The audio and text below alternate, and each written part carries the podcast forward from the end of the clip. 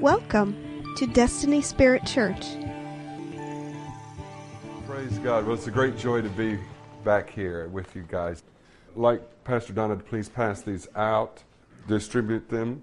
The first page there, Reinhold Niebuhr, he was a great American theologian, one of the greatest theologians ever lived. Highly esteemed man, and that's a factoid sheet on him, those first two pages. But I don't want you to read that till after the meeting. What we're going to read is the prayer and the principles on page 3 and 4. That's where we're going tonight. And this is something I've been involved in Pastor Rick Warren's Celebrate Recovery. It's recovery from A to Z. If you're going through divorce, bankruptcy, if you have a problem with addiction, if you have a problem with emotions, any kind of a problem, it's A to Z. And I work in a 12-step program, and it's just really been a great blessing to my life. But before we begin, I'd like us to go to Matthew chapter 6, please. Matthew chapter 6. Let's look here in Matthew chapter 6. Beginning verse 25, and we're going to read this passage. I've been living in the Sermon on the Mount all of these months. Really, the last 3 years, I've been living in Matthew 5, 6, and 7.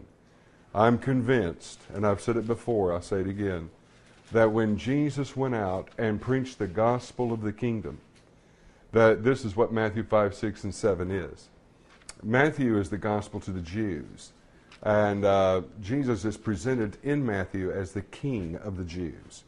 And when he preaches the gospel of the kingdom. And he preaches the kingdom of God.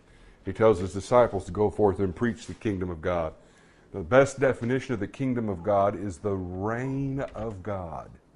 R-E-I-G-N. The reign or rule of God. That's all it is. The kingdom of God is the rule of God of my life. And when I am under God's rule, I have righteousness, peace, and joy in the Holy Spirit, and a whole lot more. Romans 14:17. For the kingdom of God is not meat and drink. It's not this outward external realm, but it's righteousness, peace, and joy. All of those are internal things. They manifest outwardly. Righteousness manifests outwardly in my conduct, but it's something on the inside of me. I like a sign I read somewhere in Nashville a while back. I've lived there for over 20 years, and finally I'm actually getting to know my town because I've been traveling so much I didn't even know a lot of my town. But I saw a sign that they had said, it said, it doesn't matter what happens, things will happen to you, things will happen around you, but the only thing that matters is what happens inside you. See, Jesus said the kingdom of God does not come with observation. Lo here, lo there. For lo, the kingdom of God is where? Within you. So it's internal. Kingdom of God is an internal. It's the rule of God in my life. Now, when we pray, thy kingdom come, as in Matthew 6, we pray, thy kingdom come, we are praying for the manifestation of the reign of God over all the nations. And someday, Jesus will rule this planet literally, I believe, and govern this world literally as the earth's Prince of Peace. But it has to happen in this earth first. And I am convinced that the Sermon on the Mount is Jesus' way of teaching me how to let God rule my life. And it's amazing to me when I study commentaries, it's real, for one thing, like D.L. Moody said, it's amazing how much light the Bible sheds on these commentaries. That a lot of commentators don't even believe that the Sermon on the Mount applies to Christians in the church. There's a whole realm of dispensational thinking that says Jesus was speaking to the Jews under the dispensation of the law. I don't know, how they got that. Because, I could spend several nights just on that. Because to me, it's like they never read the Sermon on the Mount. But Jesus tells us to do a lot of things in here that are the new covenant. Because he said, you've heard it said in old time, such and such, but I say to you, That's right. Now this or that. In the old time, you shall not kill. But I said, you, whoever's angry at his brother without a cause shall be liable to judgment. You heard it in old time, you shall not commit adultery. But I say to you, whoever lusts in his heart, looks upon a woman to lust in his heart, has committed adultery already in his heart with her. So Jesus took the outward law, the external, and what did he do? He internalized it. He put it inside. And this is part of the new covenant of Jeremiah 31. There's a new covenant, the Lord says, that's coming in those days when I will take my laws and write them on their hearts.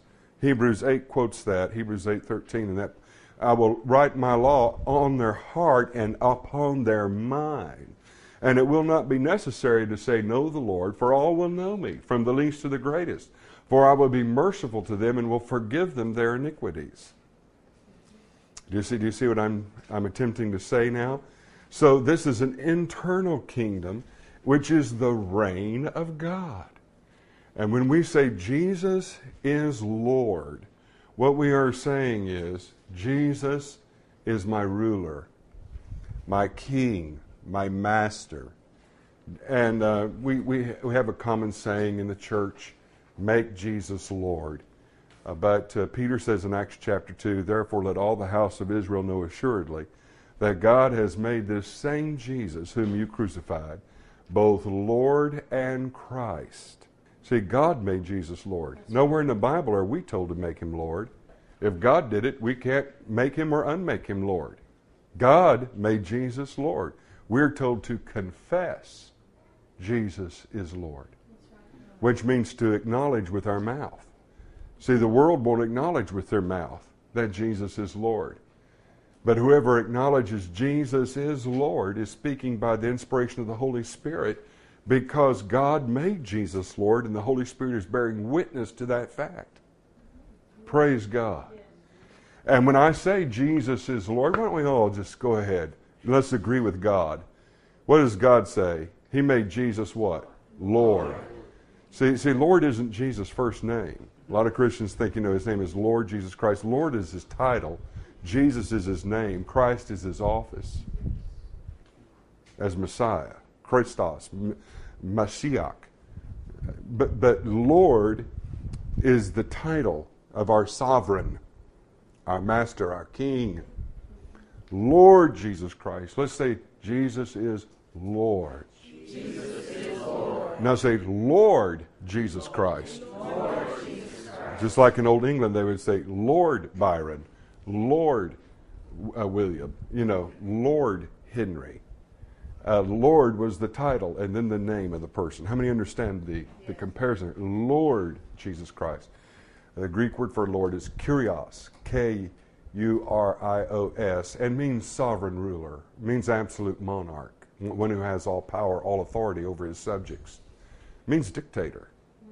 Jesus is dictator. It's not, how many of you know that he acts as though he's boss? He acts as though we're his, that we're his property, that he bought us and paid for us with his blood, and we were so Americanized. We say, well, don't I have a right? Isn't it democracy? No, it's not. No, you are dead. Your life is hid in Christ, in God. You don't have any rights. Dead men don't have rights. Dead men don't vote. At least they're not supposed to. Is that right? You don't have a vote. Jesus rules and reigns. And of the increase of his government and peace, there shall be no end. Upon the throne of David to order and establish it from henceforth forever. Isaiah 9:6. Okay, his name shall be called Wonderful, Counselor, the Mighty God, the Everlasting Father, the Prince of Peace. Of the increase of his government and peace, there shall be no end. Government speaks of Lord Jesus Christ. Government speaks of the authority of Jesus Christ. This is the increase of his government and what? Peace. Government and peace. There shall be no end. In other words, the peace is to increase as his authority increases. But what does Paul say in Romans 14:17? The kingdom of God is not meat and drink, but righteousness. Say it out loud, everybody. Righteousness, peace, and joy in the Holy Spirit. Notice peace follows righteousness. Or look in Hebrews 7, verses 1 and 2. The writer of Hebrews says it's the same thing. He says that Melchizedek, king of Salem, was priest of the Most High God. And Melch means king, Zedek or Zadok means righteousness. So Melchizedek, as he goes on to say in Hebrews 7, verse 2, first being by interpretation, king of righteousness. After that also, king of peace, since he was from Salem, Jerusalem, city of peace, Jerusalem, his city of peace. Okay? Notice that the writer of Hebrews says, first righteousness, after that peace. Praise God. Do you want the peace of God? I've been living in a lot of strife the last number of years in my marriage and in my personal life. I'm living in a lot of strife. And the absence of my wife did not mean the presence of peace. You know, although it was a lot more peaceful, as Solomon said. It's better to dwell alone in the corner of the roof than in a large house with an angry and contentious woman. The Word of God is true. Amen. The Word of God is true. But I still had to have a lot of God's authority increase in my life. And by the way, I didn't divorce her. She left me. I would never have divorced her. The authority of God had to increase in my life in order for the peace of God to rule in my heart. Because the New Testament actually teaches there are two kinds of peace. There's peace with God that we have when we're saved, and it never fluctuates or changes. It's always the same. Romans 5:1, therefore being justified by faith, we have peace with God through our Lord Jesus Christ. I have peace with God because I have been justified by faith. I've been made righteous by faith in Jesus' finished work at Calvary. Praise God. I have peace with God. There's no longer a war or conflict between me and God legally. But the peace with God, which is a legal peace, it's like the signing of an armistice. Nations that are at war are now at peace. Okay? The peace with God entitles me, but does not guarantee me the peace of God. The peace of God is the other kind of peace the New Testament talks about. The very peace that God himself enjoys. And think what kind of peace that God has. Does God ever worry about the future? No, tomorrow to him is like yesterday when it's past. Nothing ever surprises God. Has it ever occurred to you that nothing ever occurs to him? He never learns anything because he's perfect in knowledge or complete in knowledge, so he never learns anything new. Is that right? Yes. Tomorrow is like yesterday when it is past. He inhabits eternity, Isaiah 57:15. So God inhabiting eternity, God knows absolute peace. He sits on his throne. Someone said, God's still on his throne. He never got off. He's not about to get off. I mean, you know, the Lord reigns. He is clothed with majesty. The Lord is clothed and girded himself with strength. Praise God. The Lord rules and reigns. And he knows perfect peace. Let God arise. Let his enemies be scattered. Let them that hate him flee before him.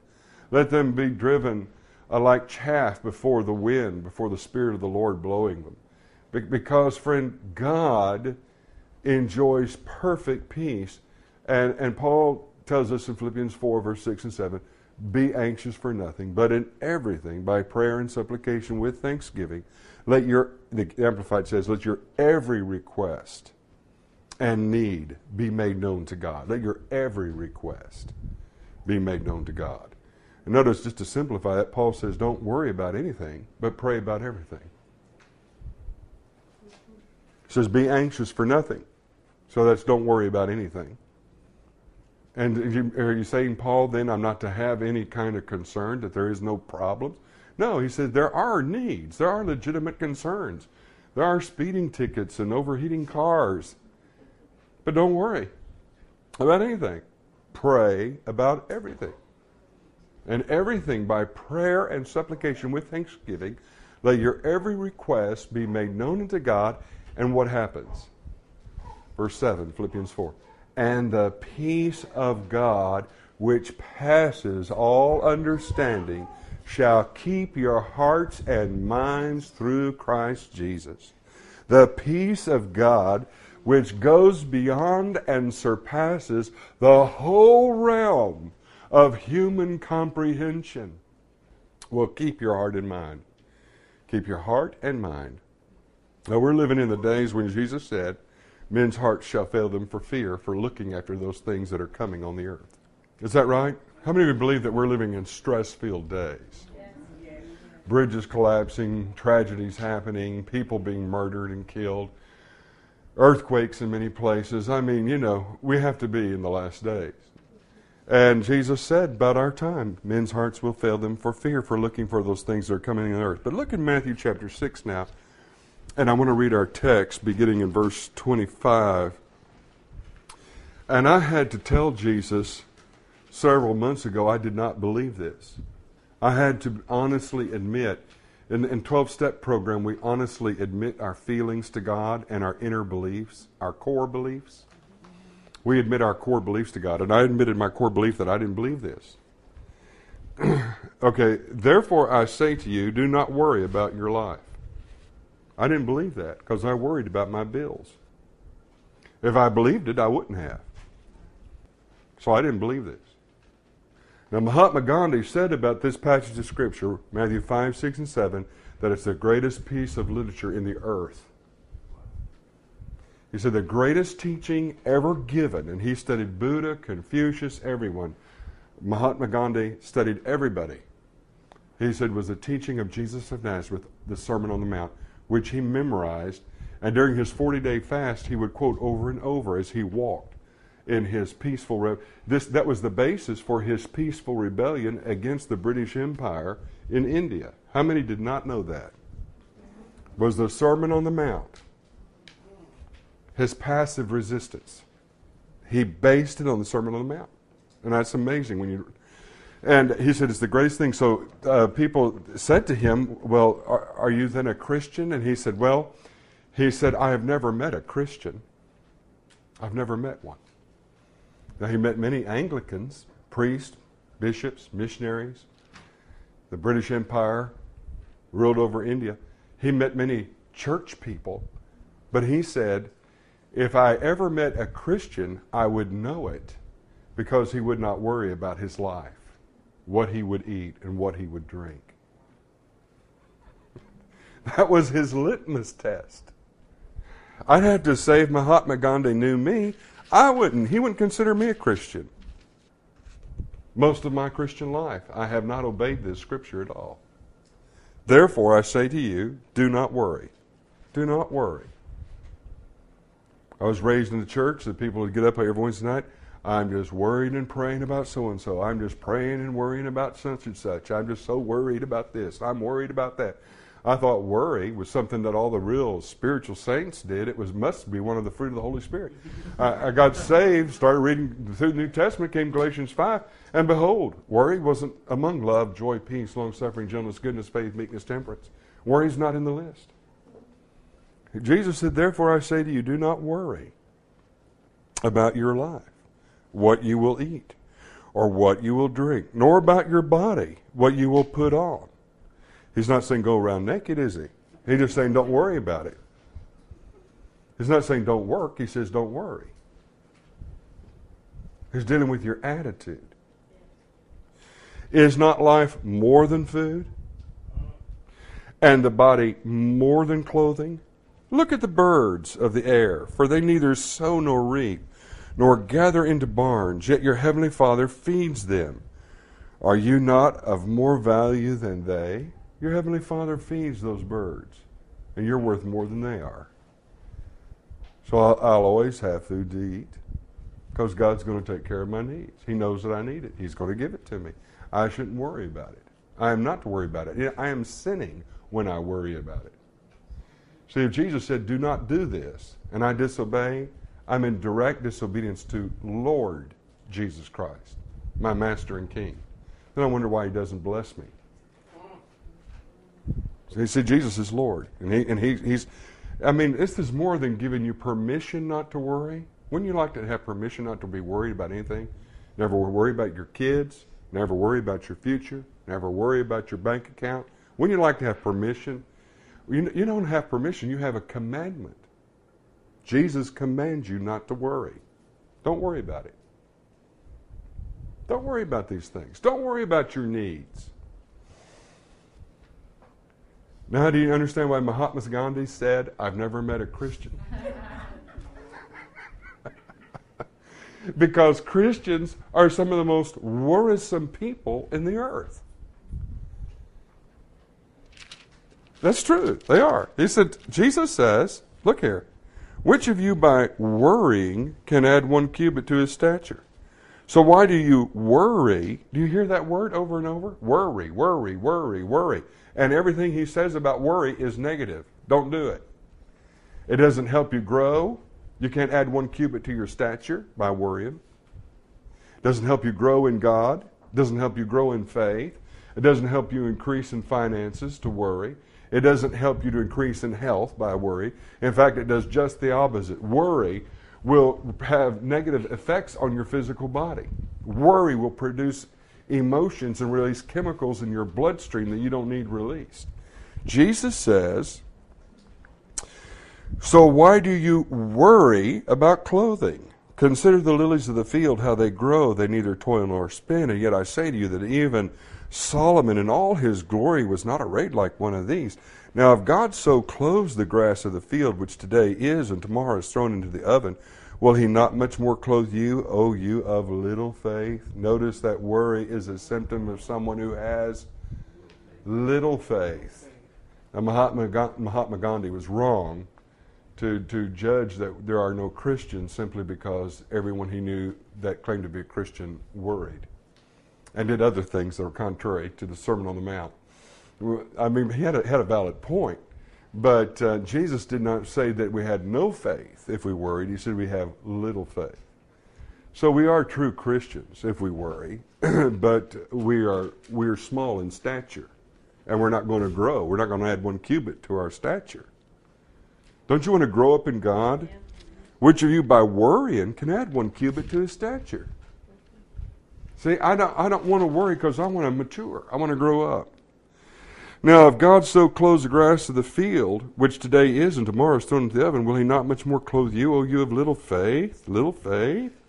Therefore, verse 31, read it with me. Therefore, do not worry, saying, what shall we eat, or what shall we drink, or what shall we wear? For after all these things the Gentiles seek. That's what pagans seek. For your heavenly Father knows that you need all these things. Yes, don't you have needs? Yes, you have needs. You need clothing. You need food. You need shelter. They're necessities of life. Your Heavenly Father knows that. Hallelujah. Praise God. Praise God. He knows that. But seek first the kingdom of God and His righteousness. And just a few weeks ago, friends, I was looking at that. And it hit me so strong. I was reading it in the Fenton or one other translation. Seek first the rule of God in your life and His righteousness manifesting in it. Seek first the rule of God, the reign of God in your life and His righteousness manifesting in it. I want His righteousness manifesting in my life. Praise God. And His righteousness is manifesting in my life.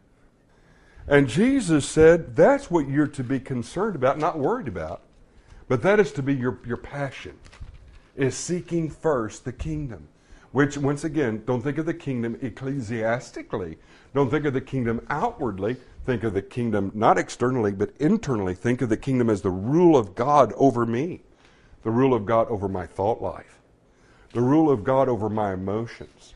the rule of God over my eating habits, the rule of God over my entire life, the rule of God over, if I'm married, my sex life, if I'm single, over my chastity, the rule of God over my words.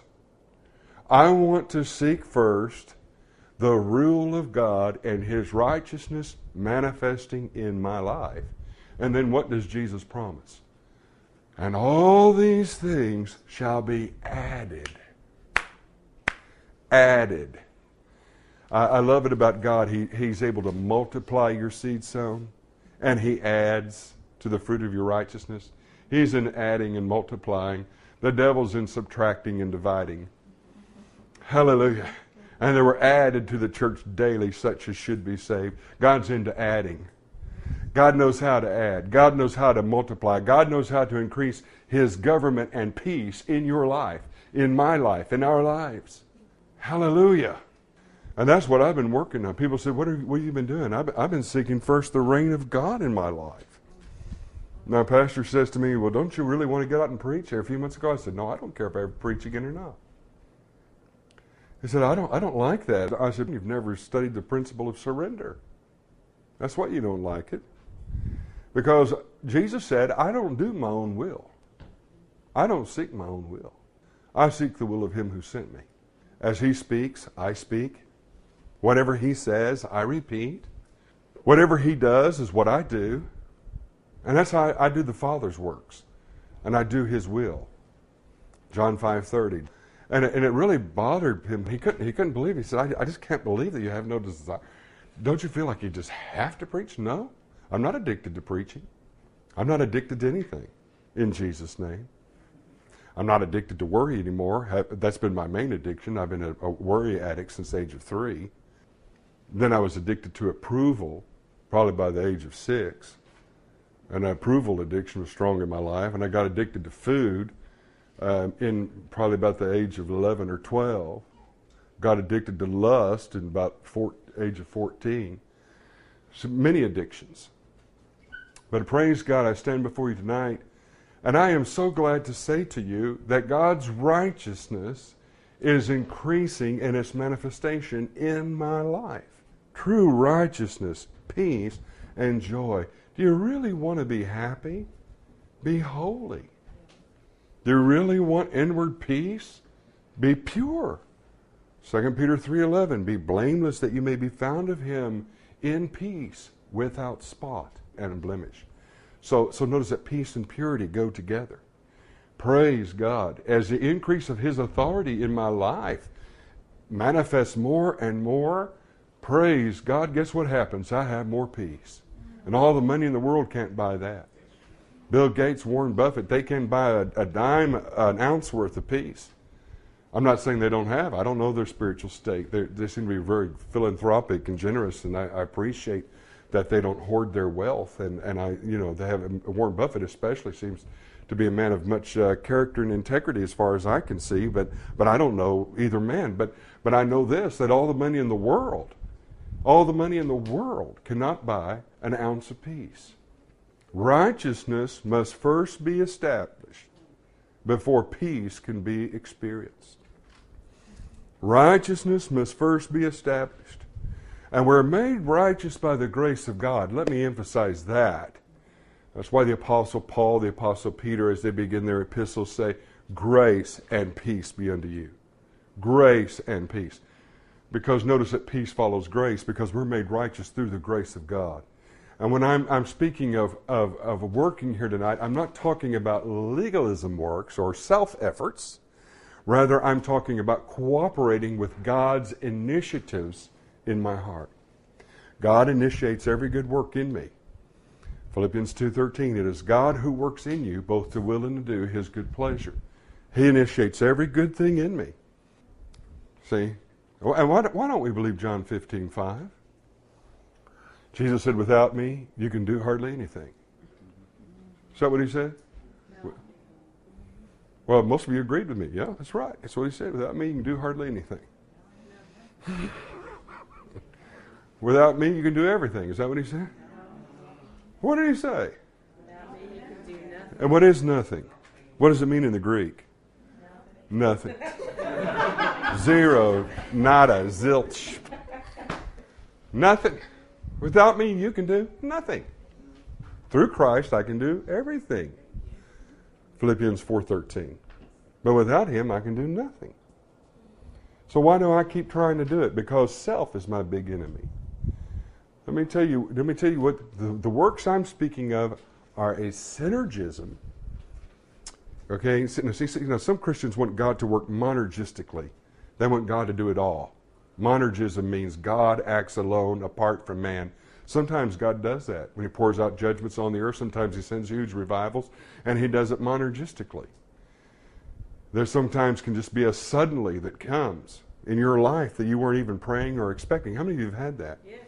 I've had people go from drunk to saved in like 30 seconds. So it's just a miracle of God. It's a monergistic work of God. But sanctification is never monergistic. It is synergistic. Okay, monergistic is monergistic, monergistic, which means to act alone, where God acts alone.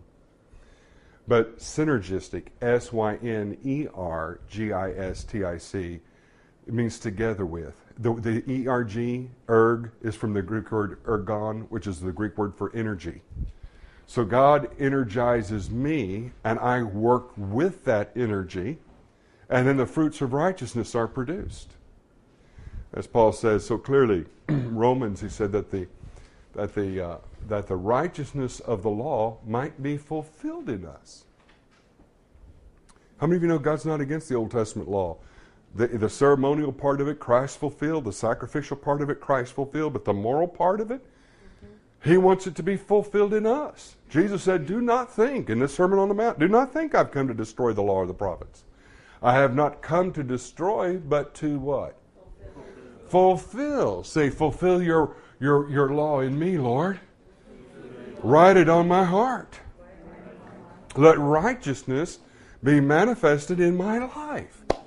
Praise God. Hallelujah. Praise God. Synergism means I am working with God. God is working with me. God initiates, I cooperate. Say that. God initiates, I cooperate. And this is Philippians 2, 10 through 13, where he says, you've always obeyed in my presence, but now much more in my absence. Work out your own salvation with fear and trembling, for it is God that works in you, both to will and to do of His good pleasure. To want to do it and then to be able to do it. It is God that works in you. So you work out what God is working in. That's what synergism is. I work out what God works in. Praise God. I cooperate with God. And that is the increase of the righteousness of God. Well, Matthew chapter 6, notice Jesus promised, Verse 33, but seek first the kingdom of God, the reign of God in your life, and His righteousness manifesting in it. Say, the kingdom of the rule of God in my life, and His righteousness manifesting in it. And all these things shall be added to me. I therefore do not worry. Say it again, I therefore do not worry. What did David say leads to evil, only to evil? Psalm 37, he said, fret not yourself, for it leads only to evil doing. What is fretting? Worry. It's the Old English for worry. Worry leads to what? Evil. And Christians wonder why they live defeated lives. Now, beloved, Jesus lived 24/7 with 12 disciples for 3.5 years. It's over 1,000 days. They saw Him. How many of you know in a 1,000-day period of your life, any chunk of 1,000 days here or a chunk there or a chunk, I mean, you could pick out 1,000 perfect days over the course of 70 years, but take any chunk of a group of 1,000 days, consecutive days, and you're going to have every kind of human emotion. You're going to have every kind of experience. You're going to have every kind of crisis that isn't common to man. And guess what? In the world you shall have tribulation. I love the first sentence in The Road Less Traveled by M. Scott Peck, The Road Less Traveled, that came out in the early 80s. Life is difficult. That is true. And Christians are always looking for an easy way. That's true. They want a crown of glory without a crown of thorns. Life is difficult, and there will always be challenges. The only time when I will escape problems is when I'm in heaven. As long as I am on earth, there will be challenges, difficulties, problems, because my Father uses them to train me so I can become skillful in righteousness. He redeems my mistakes, he even redeems my evil, my sins. Jacob said, "Bless the Lord who redeems my soul out of all evil." When I told Pastor Don, we together usually once a week, and I said to him, I was praying Saturday morning, and the Lord said to me, "Now, son, I want you to go back and start ministering again. Go out once a month." And I told him, he just got so excited. Oh, he said, "The body of Christ, now a benefit." He said, "The body of Christ needs your gift. You're such a blessing." I said, "Don, you're so full of crap." "Pastor, I love you, but you're just full of crap. The body of Christ doesn't need me. I've been around for years and years, and I've watched the body of Christ continue to go down. I've been out there toiling and spinning, and I say that, I haven't seen the glory of the Lord so great." I mean, let's be realistic. God is dependent on no human. He only placed dependency on one man, and that man was the man Christ Jesus, and he perfectly satisfied the Father. I am dispensable to God, not indispensable. I said, I'm only going to go because God said to go. So God wanted to break me of preaching for money, and I told Pastor Donna, I said, "I want to come, but I don't want to receive any money, and I want to pay my way to come and preach at your church, because I want to plant a seed that I'm doing this as unto Christ." I never really was a money grabber like many evangelists are accused of being, but there's that monetary thing in the way that we think that God has been delivering me from. Has it been easy? No. Has it been real? Yes.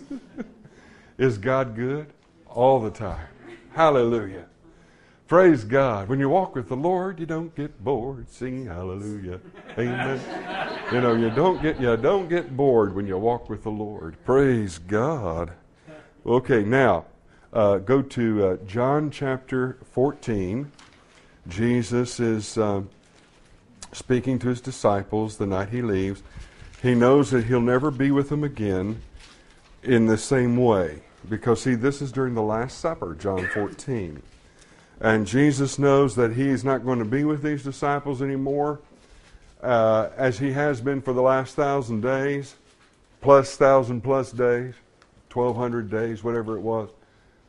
I haven't figured it out. However many days it was, that he was with them 3.5 years.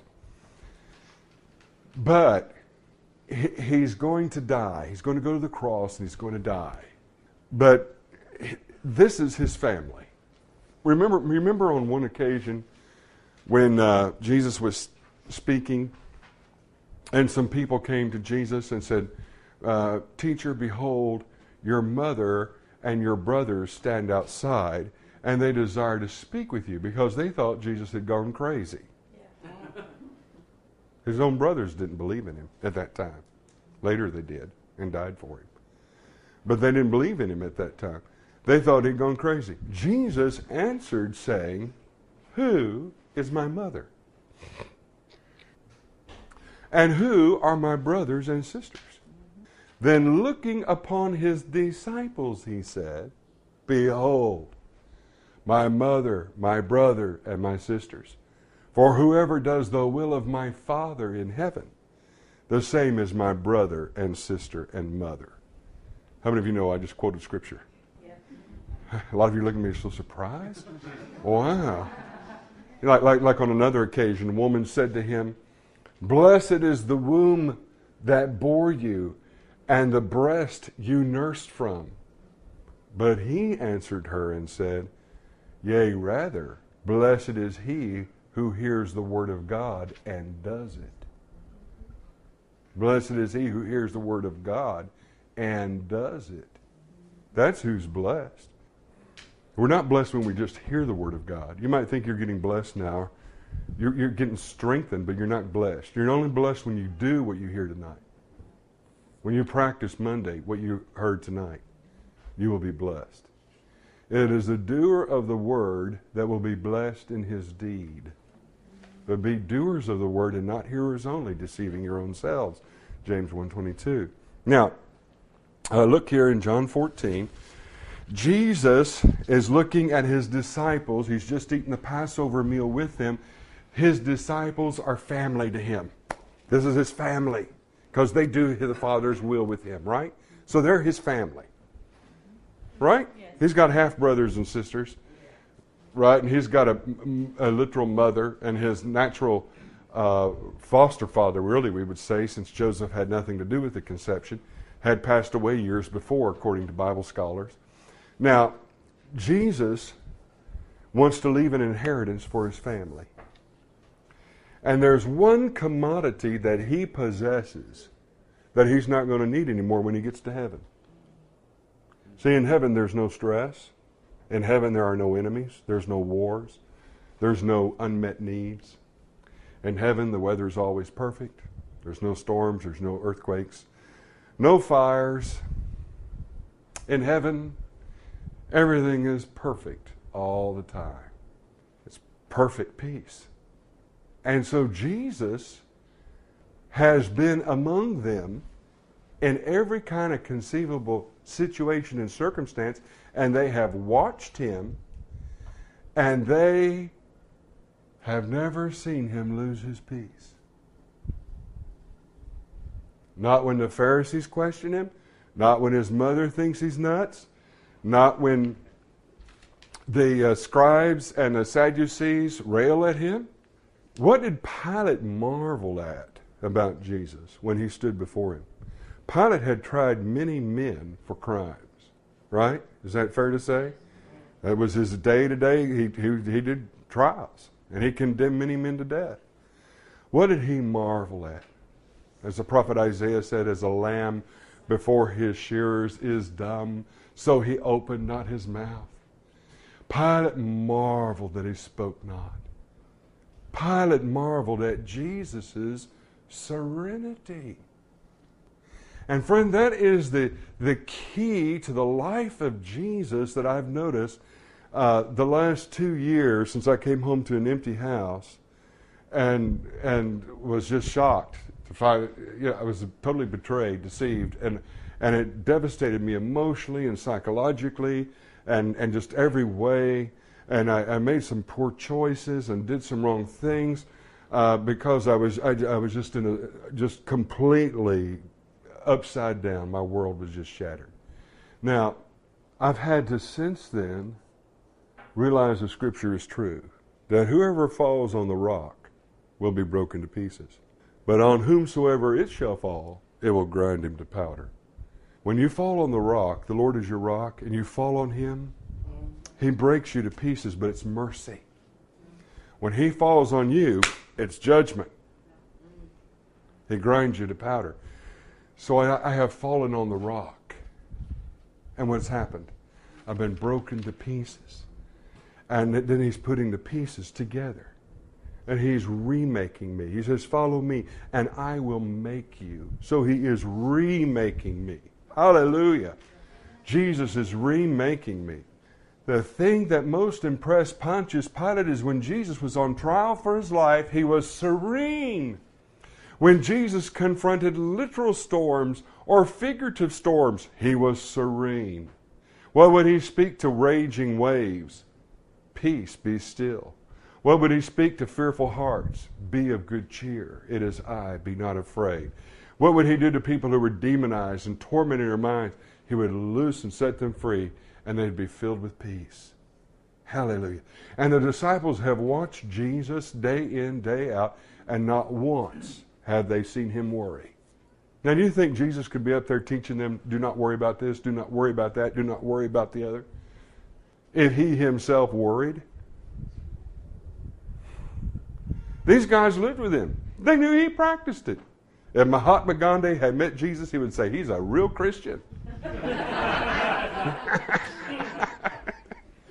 He's a real Christian. Why, Mahatma Gandhi? Because he does not worry. He lives in serenity. Well, look here, John 14. Jesus is going to leave an inheritance that he's going to bequeath to his disciples. And it's verse number 27. He's telling them that he's going to leave them. He's telling them that he's going to send the Holy Spirit to help them. But he's telling them that he is leaving them an inheritance.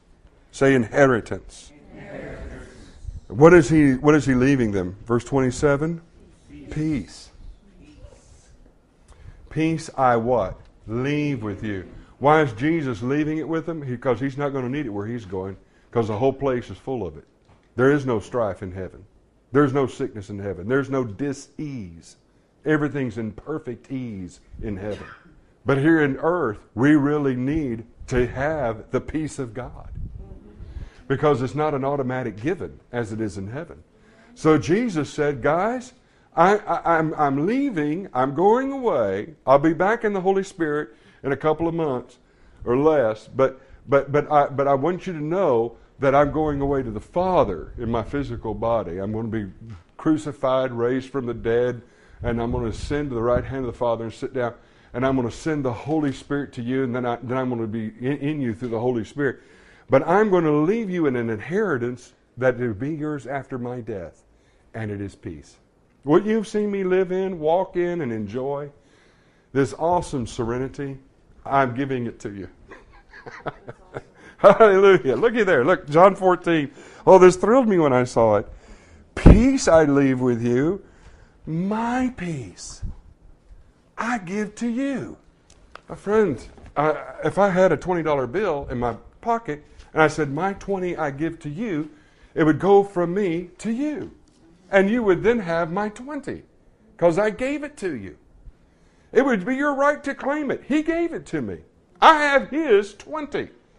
Jesus did not say, I'm going to increase your peace. He said, I'm going to give you my peace. My peace I give. He said, it is, I'm going to loan you my peace every now and then, and you're going to enjoy peace some days. You know, most days you're really going to be a mess.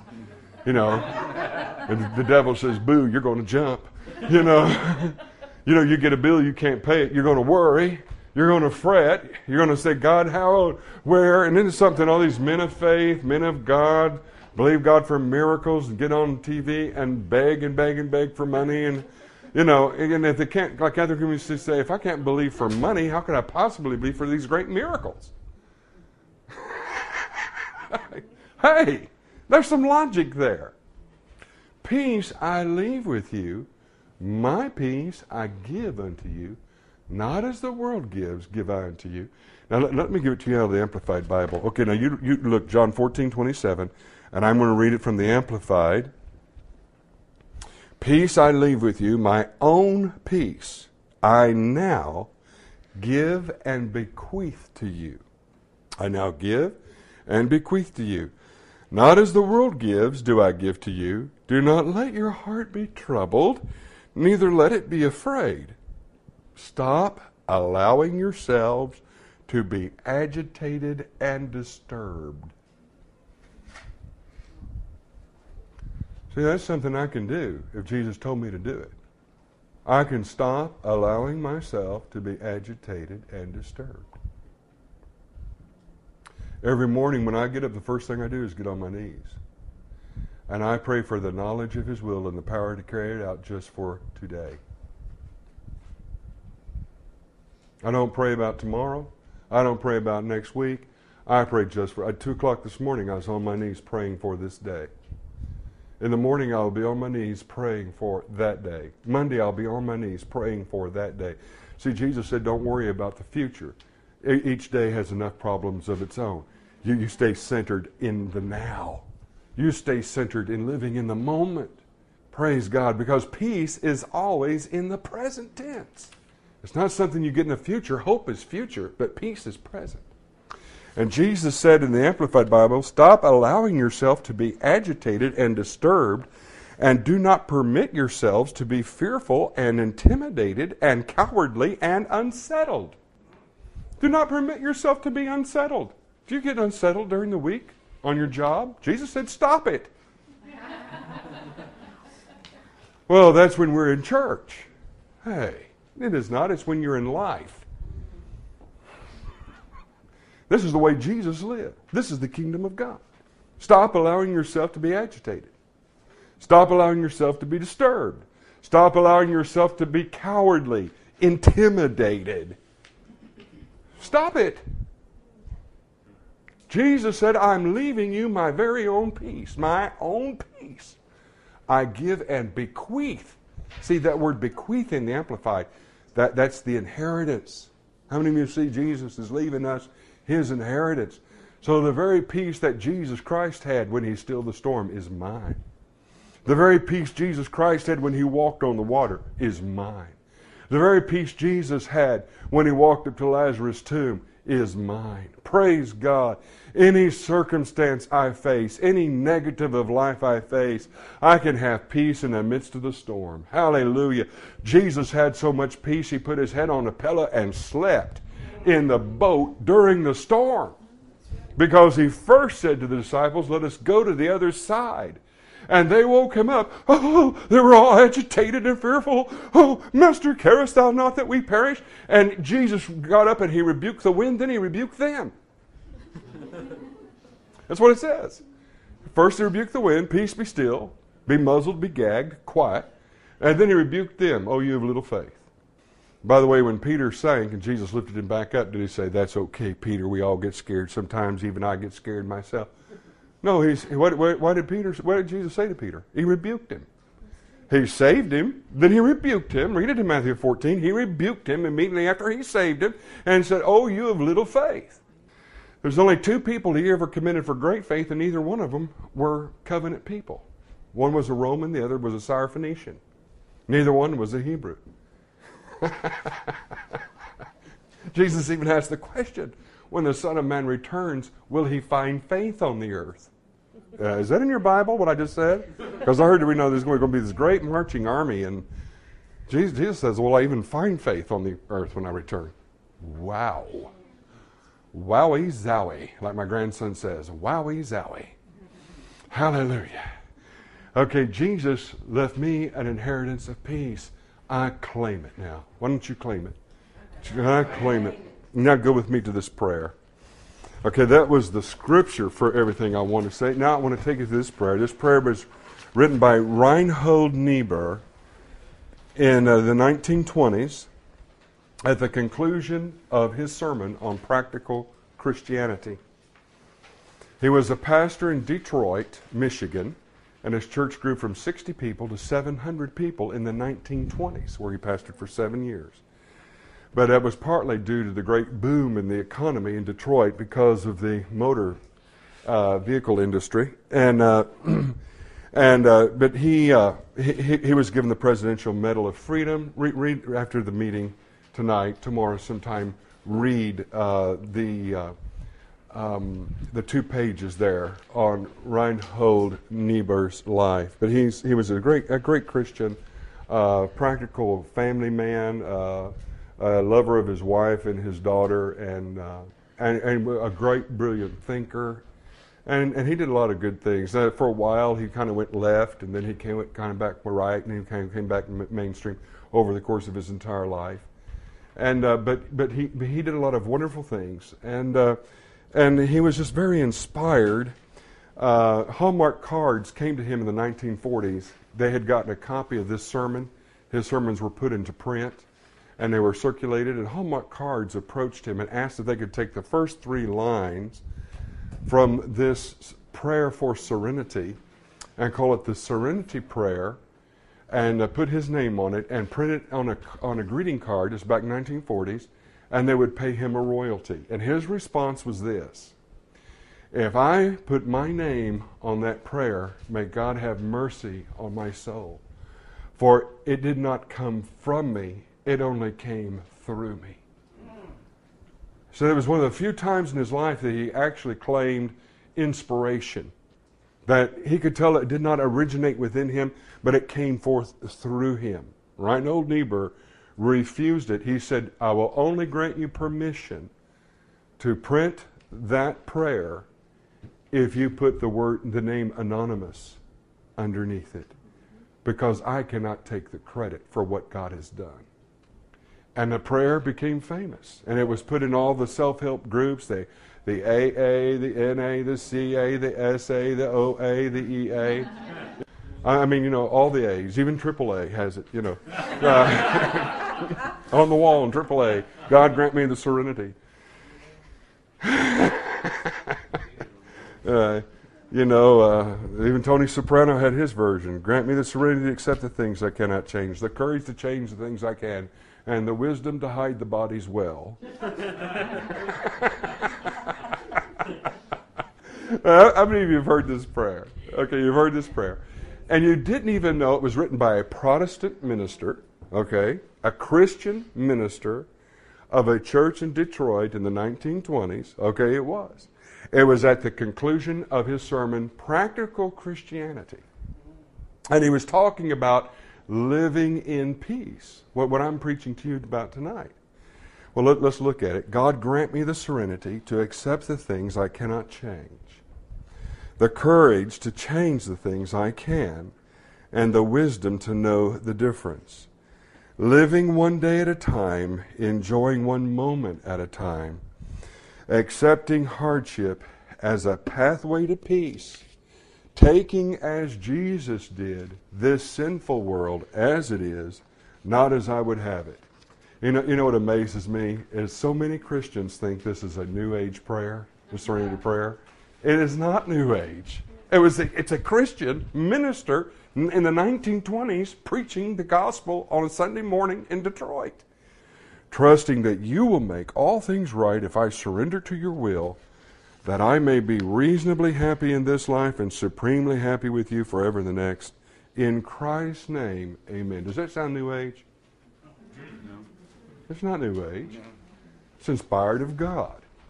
You say, well, I heard New Agers pray that prayer. Yeah, they pray the first paragraph of it. That's all. God grant me the serenity to accept things I cannot change, the courage to change the things I can, the wisdom to know the difference.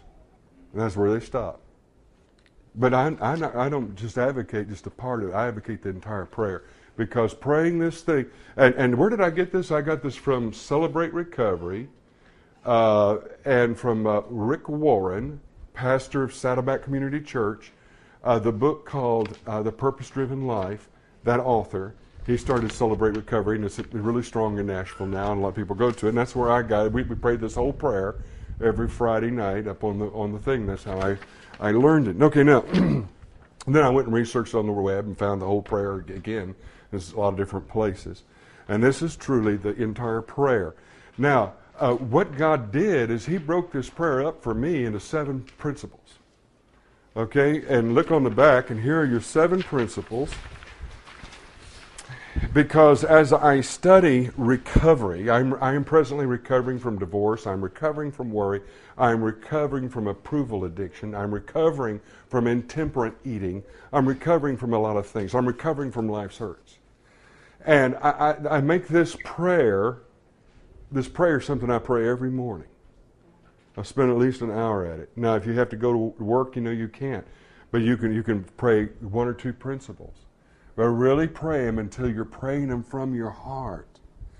Okay, the first principle is say it with me, the principle of acceptance. God grant me the serenity to accept the things I cannot change. That's the principle of acceptance. You will not live with regret if you get this principle in operation in your life. Jesus appeared to Norval Hayes one time and talked to him for several hours, and he said to him, he said, I don't want any of my children living in regret. I died so they wouldn't have to live in regret. Praise God. Praise God. When you have guilt, depression, If only I hadn't of. I should not have. If only I did not do this or that. Dear friend, brother, sister, let me tell you, you are not living by the principle of acceptance. God, grant me the serenity to accept the things I cannot change. What are the things I cannot change? Everything in the past. I cannot change anything in the past. The past has passed. I do not live in the past. I only have by God. I am not eternal as He is, so that He can move over in every dimension. Jesus is a lamb slain from the foundation of the world, and He's in heaven in the future, and He's a lamb who's freshly killed, standing. A freshly killed lamb standing? A freshly killed anything doesn't stand. Revelation chapter 5, it's there, right there in your Bible. Okay. It's been a little while since I preached, so I'm taking my liberty tonight.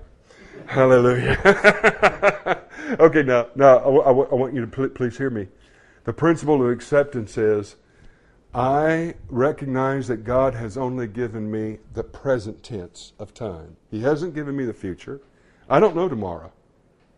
I will not boast myself about tomorrow, for I do not know what a day may bring forth. James 4:10. I don't know about tomorrow. I have no power over tomorrow. And I have no power over the past. If only I hadn't done that. If only I hadn't married her. If only I hadn't bought that. Why did I do that stupid thing? Okay, this is how condemnation, regret, guilt lingers on. And Jesus doesn't want you to have it. He died so you could live regret-free. Isaiah 53:10, I will bear their iniquities with the guilt, says the Lord. Okay, now secondly, the principle, so come to a place of acceptance. If you were raped as a child like I was at knife point 5 times in 1 week by my older cousin at the age of 7, and he was 17, you come to a place where you accept it. I was a victim. You get to where you accept the things that happen to you. If your father was abusive, you get to the place where you accept it. Because most of us spend our entire lives regret, not most of us, some of us, those of us who, like me, had an abused childhood. We spend so much of our adult lives going back every day, trying to wish it away, pretending it never happened. Friend, if you're ever going to get serenity, you have to accept the past. Not only things that you've done, but things that have been done to you, over which you were powerless. You have to accept it. Say the principle of acceptance. Now pray this prayer. Mean it with all your heart. God, grant me the serenity to accept the things I cannot change. I cannot change the past. The past is past. I accept it. Good, bad, and ugly. I accept it all. As lessons to learn from and to grow by. Okay. Then number 2, the principle of responsibility. God grant me, on each one of these, say, God grant me the courage to change the things I can. The courage to change the things I can. Okay, I can't change yesterday. I can't change tomorrow. I can change today. So just for today, I choose to exercise. I choose to limit my intake of food. I choose not to worry. I worry. I choose to trust God. I choose to be unafraid. I choose to make wise decisions. I choose to live a godly life. I have the power of choice. And I have, God, by your help, the courage to change the things I can. And through Christ I can do all things. I can change my today. Through God working in me, I cooperate what He initiates. Okay. Then the third principle, the principle of reality and the wisdom to know the difference. That's the principle of reality. See, before I can have the peace of God in my life, I can't be in fantasy land. Too many charismatic people and Pentecostal people, they live in a fantasy land. That's true. They're often daydreams and prophecies and utopias and what-ifing and wishing for tomorrow and the great revival's coming. I know some people, all they do is talk, there's a great revival coming, there's a great revival coming. Listen, the rule of God is already here, and if you will work on it, you can have peace right now. You don't have to wait for another Toronto. You don't have to have a Pensacola. I know pastors in Nashville, oh, God's going to show up here in Nashville. There's going to be a Pensacola here. No, there's always going to be Nashville there. There'll never be Pensacola in Nashville. It's only Pensacola in Pensacola. It's only Toronto in Toronto. Come on, is that right? Yes. But Jesus is Lord right now. Yes. And right now, today, I choose to take responsibility over my life, and I choose to live in reality so I can discern the difference between what I am capable of changing and what I am incapable of changing, and I choose to accept what I can't change, and I choose to work on what I can. Yeah. Praise God. People come up to me and they say, man, you look great. Wow, you've lost weight or something like that. How did you do it? Oh, an angel came to me, tapped me on the head, and it all melted. You know, people talk about this anointing out in California. It makes people drain the fat off their bodies. This one lady lost 30 pounds in one day. Well, praise God, I lost 30 pounds in about 2 months. Then I lost 80 pounds in about 2 years. Praise God. Do you know what's better? What gives you more feeling of accomplishment is when you lose it gradually and through discipline, by exercising, by eating right. Yes, praise God, by not being a pig. God puts a glutton right next to a drunkard in the book of Proverbs. You know, the church doesn't have a lot of drug addicts and alcohol addicts, but we sure got a lot of food addicts and sex addicts and fantasy addicts, TV addicts. People say to me, have you seen this show, that show, that? I hardly ever watch TV. Man, how can you hardly ever watch TV? Well, I hardly ever watch any TV program. Every now and then I'll catch something. A lot of time I never watch it. A lot of time I go for days without watching the news. I'm not a news junkie anymore. I'm not addicted to it. I used to be. But you know what? I'm powerless over what's going on in the world. I can pray. I read the headlines on the internet, pray. But I'm powerless over that. Everything's under God's control. I want to make sure I am. I got to work on me. I can't fix my mom. She needs fixing, but she's 76 and she hasn't fixed herself yet. Right? She hasn't cooperated with God to let Him fix her in some areas. She's a worry addict, an approval addict. Okay. The apple doesn't fall far from the tree. I love my dear mother, but that's true. I can't fix mom. I can't fix my sisters. I can't fix my children. Have you ever noticed that children do what they want to do? Yeah. I can pray, but guess what? I don't worry. I don't worry about my son. Since I stopped worrying, he's made a 180-degree turnaround. Mm-hmm. I don't worry about him. He's God's problem. Hallelujah. Guess what? So am I. I'm God's problem. How long has God been at this? How big is God?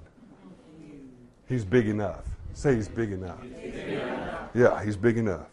So the principle of reality, the wisdom of the difference. Then the principle of now. And I love this part of the prayer. Living one day at a time. Enjoying one moment at a time. Okay, so much of us go through our daily lives thinking about what we've got to do the next minute, the next hour, the next day, the next week. We're always thinking ahead. But coming back into right now, at this very moment, I'm standing in the Murray's home. I'm teaching a Bible class here to this church, Destiny Church. Pastor Donna's right here. My old friend Scott is right there. Praise God. I'm standing right here. I'm right where I'm supposed to be. I'm living one day at a time. Right now I'm enjoying one moment at a time. Praise God. I'm enjoying this moment. How many of you are enjoying this moment? See, a lot of us never give ourselves permission until the weekend not to be stressed. But we're too blessed to be stressed. Hallelujah. Jesus never was stressed, except in the Garden of Gethsemane, according to the Bible. He was never stressed.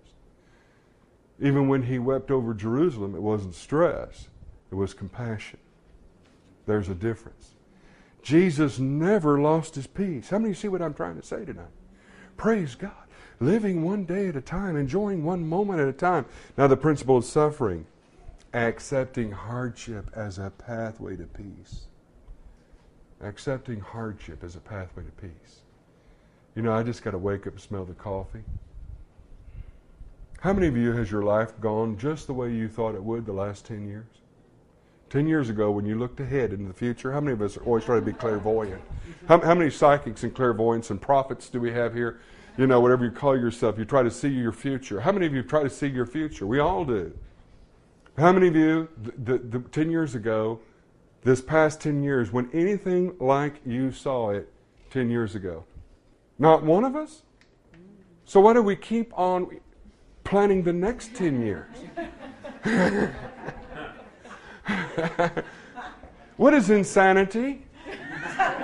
It's doing the same thing that didn't work last time, again, hoping for a different result. That's insanity. How many of us are insane? I am. I am insane. That's insanity, friend. Yes. Okay, so I refuse insanity because I accept hardship as a pathway to peace. Hallelujah. Life is difficult. All of life involves suffering in some way. There are dimensions. Paul spoke of the fellowship of the suffering of Christ. He said he wanted to know that fellowship so he could enjoy the power of his resurrection. Philippians chapter 3. Okay, the principle of powerlessness. Oh, I love this principle. I pray this one all the time. Taking as Jesus did this sinful world as it is, not as I would have it. Non-controlling. I do not control other people. You are free to be you around me. If you want to cuss, you're free to cuss. If you want to praise the Lord, you're free to praise the Lord. I have no control over you. I do not try to control you. I choose to love you. Everyone I meet, I choose to love. On the airplane this morning, I loved on a little boy sitting next to me, and he was just thrilled and tickled with our spirit was communicating together. Praise God. Every human heart can sense love when it's projected. Earlier, sitting talking to a young man on his way to New York City. Once again, I just loved on him. Didn't try to change him, just loved on him. Next thing I know, he's opening his heart to me. It happens every day of my life when I get around people. Because I choose to be powerless over people. You see, what people are always trying to do is impose their will on you. Get you to buy this, do the other. Get you to conform to what they want. People are pulling on you constantly. And when they do this, it drains you emotionally. And that's when you come in from work and you're just, oh, what are you saying? I've been pulled out. My emotional energies have been pulled out of me. Okay? But the way to do it is become powerless. See, this is the paradox of Christianity. When we're weak, we're strong. When we die, we live. When we have nothing, we possess all things. When we're poor, we make many rich. Praise God. That's what Paul says there to the Corinthians. When we're poor, he said, it's poor yet making many rich. As unknown and yet well known. This is a holy paradox. When I'm weak, then I'm strong. When I'm weak in me, I'm strong in him. So the principle of powerlessness is taking, as Jesus did, this sinful world as it is, not as I would have it. Okay, well, the disciples came there in John 6. They said, Master, you just gave a hard saying, and a lot of the crowd's leaving. You said, unless we eat your flesh and drink your blood, we can't have your life, and that's cannibalism, and no self-respecting Jew believes in that. And look how they said, this is a hard saying. Who can follow it?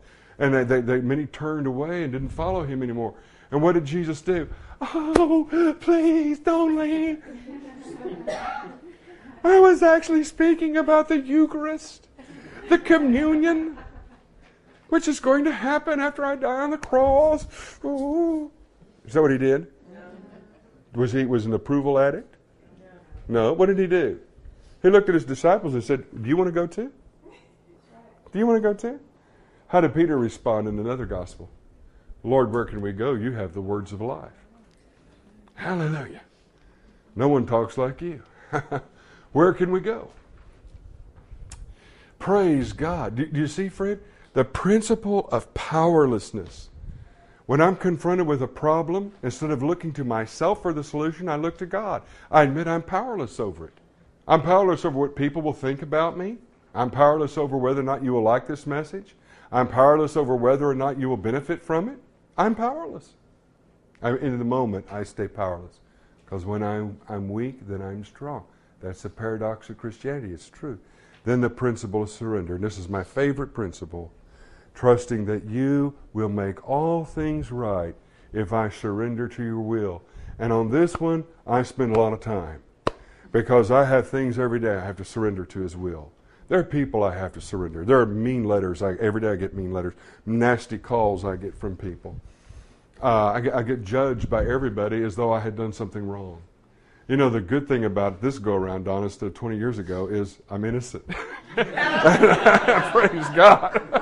Hallelujah, you know. And I rejoice. It isn't true. Praise God. Everything I've heard about me, my goodness. I just rejoice that it isn't true. Hallelujah. Well, praise God. Hallelujah. Jesus was lied about. Was Joseph lied about? What did Potiphar's wife do when he did not compromise? She lied. What did the people do? They believed her instead of him. What happened to Joseph? He went to prison 14 years. Then the scripture says, but the Lord was with Joseph in the prison. And I'm not saying that you won't go through hard times like a lot of preachers do. Most evangelists spend a lot of time telling you how to get an easy way out of life. I'm going to tell you, you're going to have a hard time, but here's the good thing, is the Lord will be with you in it. And He will deliver you out of every trial. He will deliver you out of every tribulation. He knows how to change adversity back into prosperity. He knows how to change and give you favor with people. But you won't even care because you're seeking His favor. You seek first His righteousness, His rule, His reign, and all these things will be added to you after the devil has come as a thief and stolen them. God is going to turn right around and add them back. All these things shall be added. Say it. All these things shall be added. But the main thing is I'm going to increase in peace. Praise God. Now, I would like and then the goal is the end result of recovery. What is the goal of all of these principles being worked in me? That I might live, what? That I might be reasonably happy in this life. Reasonably happy. And supremely happy with you forever in the next. In Christ's name, amen. Supremely happy with you forever in the next. Will we be supremely happy with God forever in the next? Yes. It's a given. We have eternal life. It's a gift of God. But will we be reasonably happy in this life? Most Christians, no. Most Christians, no. Oh, what needless pain we bear. Most Christians do not ever enjoy the inheritance Jesus died to give them of His peace. Father, I thank you for your word tonight. I ask you to seal it now. In the name of the Lord Jesus Christ, in the name of Jesus, receive His word into your heart. Now repent of worrying. Has the Holy Spirit put His finger on something tonight? Say, Lord, I bring that to you and I repent of it. Hallelujah. Father God, I thank you. Increase our peace and let us enjoy our inheritance. In Jesus' name. Thank you for joining us.